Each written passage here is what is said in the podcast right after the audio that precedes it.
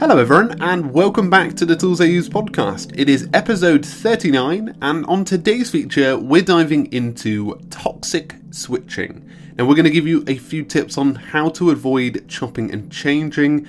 It's just going to be me today, so another solo episode, but we'll be back next week with Pete Wright to chat specifically about how ADHD can affect productivity. We're also going to dive into a few apps that he's found to have really benefited his own experience with ADHD. So, if you are someone suffering from ADHD, I think this podcast, the next podcast coming up, will really benefit for you. And of course, if you want to learn more, it's it's an absolutely fantastic to learn about. So, that is episode 40. We have Pete on the podcast. Now, today we, as mentioned, are chatting a little bit about toxic switching. We're going to focus mainly on to do list applications because I think it's so fundamentally important that once we've found a resource, that we stick with it and we make sure that resource um, is optimized. Um, now, for me, I've been with Todoist for six, seven years now, something like that, um, maybe six years, um, and I found it incredibly valuable. And I didn't really see in the next couple of months me switching applications, but I can imagine why people go through that process. So we're going to talk about that whole process with to do list applications today. Before we dive in, I just wanted to mention I will be in Cambridge in the UK uh, for the Business of Software event. It's April 12th and 13th, I believe. Um, uh, I'll double check with the link in the description. You can book tickets. I will be doing a, about a 10 minute talk there, all about this topic about how to avoid switching, especially with work tools, um, personal productivity tools, uh, trying to avoid people switching basically. Um, so feel free to book a ticket to that event. Um, it'd be great to have uh, you guys there um, as supporters. So uh, I look forward to, and of course we can grab a chat afterwards uh, if you'd like. So naturally, let's dive into this topic of toxic switching. So our focus today is about to do list applications. Now, to do this application switching, I think is probably the most common and that's mainly because they're list builders, they're list managers. You you can move them pretty easily because they're a set of tasks or a set of um, you know very simple actionable items they can be transferred between devices. So, for example, you can move from Wunderlist Microsoft To Do to To Do probably in a day quite easily because of the nature of uh, the data that you're inputting. It's not like a note taker necessarily. It's going to maybe going to take you a couple of weeks to really migrate or transfer. So I can see why switching is a huge problem because people find an application, then they see another one that's better, then they see another one that's better, another one that's better, etc. And it can just spiral and spiral. But I really don't think this concept is a good concept. When you want to find a base, you should be looking for something that will last a long time for you and and one that will provide enough value back because once you've set that base up and you've made a, a comfortable base it can really pay back hugely. So, a task manager should be a place where you set up a base for your tasks and projects, and that's so very important. So, of course, you want a place as well for you to store your most actionable items over the next 30 days. I know that for, for me, that Todoist is that great use case. I can see my next 30 days of tasks all lined up in that application and it and it really does provide a vast amount of value every single morning when I wake up because I know what I'm doing. And uh, of course, you want to settle there. You want to spend as much time as possible in this application uh, if it meets your needs, because that's where you want to spend the best amount of your time. So, I'm going to give you a two to three minute exercise here. You can grab a bit of paper, um, and essentially, it's going to go be going over three points. The first of those points is does the application meet your needs? And a lot of people brush past this question because they don't really understand it. So, what I want you to do is, I want you on that first point to start writing out the key features that you need in, in an application. This will help you to shortlist really the best and most suitable features for you.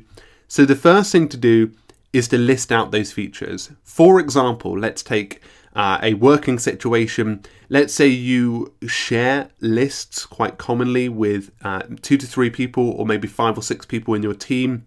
Then you should look for a collaborative tool that allows you to share lists with other people.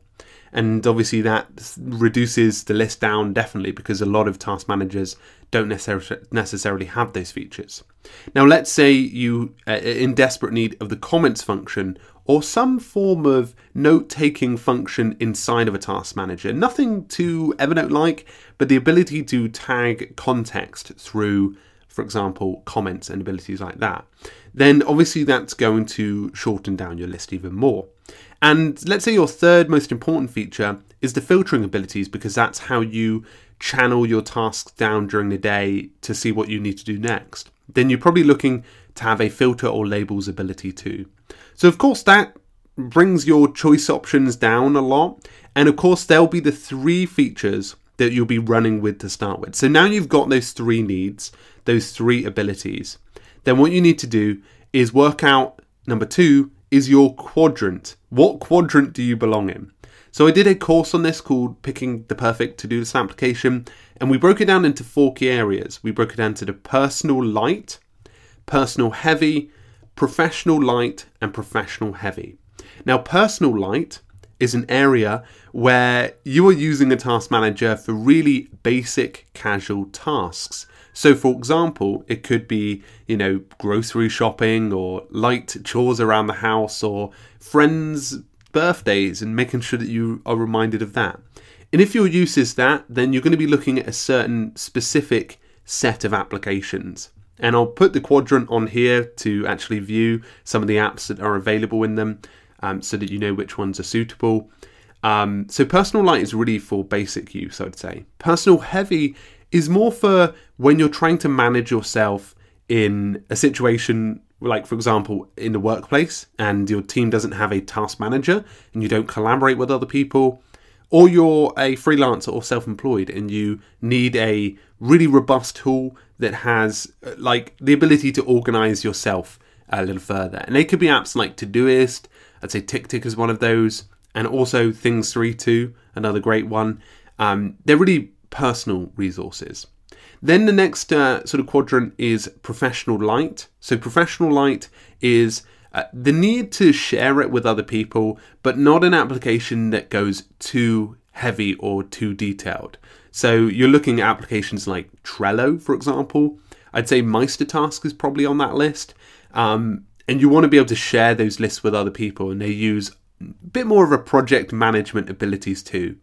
And then finally, professional heavy is more of a project manager itself, and it should be used with teams, professionals that need a bit more beef to their projects in being able to add, you know, abilities like Gantt, Gantt charts, etc., timelines, boards, uh, list views in in very complex list views, calendars, for example. So professional heavy is more for a uh, a, a, team, a small team or a bigger team that is looking to organize their stuff. So they're the four quadrants, and that's the way that you should organize. So if one of those quadrants really meets uh, a need, for example, you're like, okay, I'm just going to be using it as a basic experience, or I'm actually okay, I'm going I'm, I'm freelancing, I need it for a certain situation. Then follow the quadrant and what applications meets your needs in those quadrants, and we'll have that available in a PDF below. Now, the final part of this is okay, you've got your needs. You've got number one, your needs. You've got number two, what quadrant you belong to. So may, maybe you've had a, a resource that you picked out from that lot. And of course, you may have picked out two or three of them, and you're probably umming and ahhing about which one to go with. Now, let's say on that list you picked, uh, you know, the need you know the comments abilities you need the filtering abilities um, and you have picked out for example TickTick todoist and things three because you chose personal heavy as your choice of quadrant. Then your best bet is to spend 90 days with one of these resources. Now, over those 90 days, you don't necessarily have to fully migrate from your other application, but start using it as your daily to do list application. Start listing some of the tasks, start using all of the features, and over those 90 days, make sure you spend those full 90 days with the application. At the end of those 90 days, you should get a working idea of whether it's suitable for you. Now, during those 90 days, you can't switch to one of those other applications. You need to make sure that you spend as much time possible with this one, unless it fully hinders you. For example, you notice that it completely stops your you know you in your tracks because you uh, are not being productive at all. And of course, if they have another like sort of bottleneck is if they have a high pricing. So, for example, uh, Things 3, you might want to try for 14 days because you want to understand during the trial period whether it's a suitable application.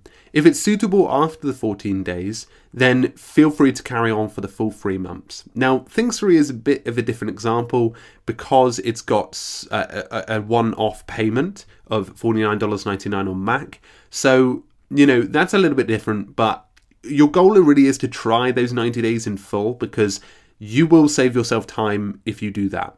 And the re- the reason why is because over those 90 days, you'll know this application is not for you or whether it is for you. And if it is for you, you've spent 90 days with it and you can progress and fully transfer after those 90 days. So, naturally, a 90 day trial is a really effective solution and it should be used for those top three solutions. For example, you could spend three, you could spend three months, three months back to back doing those top three solutions and then only work it out after those, for example, that 90 days after that 90 days after that 90 days. So you might work it out midway through the year, but at least you've tried your experience in full and you know that you're comfortable with this application. So there my recommendations is to take those three steps. So of course switching is important. Switching helps us to find new resources, helps us to discover the resources we might not even know. But of course, it's important to make a base once you've switched. To give you an idea, when I moved over to Notion fully, I spent three months with the resource and then I felt I wasn't fully committed. So I spent another three months with the resource and then after that decided that I would be using the majority of the features as a replacement for Evernote in a way. But again, my note taking experience had changed. At least I had a lot of time spent with the resource to fully commit to it. So there are loads of different factors you need to include. For example, the security of the application, the storage limits, the pricing, as well as the longevity of the company. It does the company, for example, um, you know, stand out as one that's going to be around in you know five years' time, for example.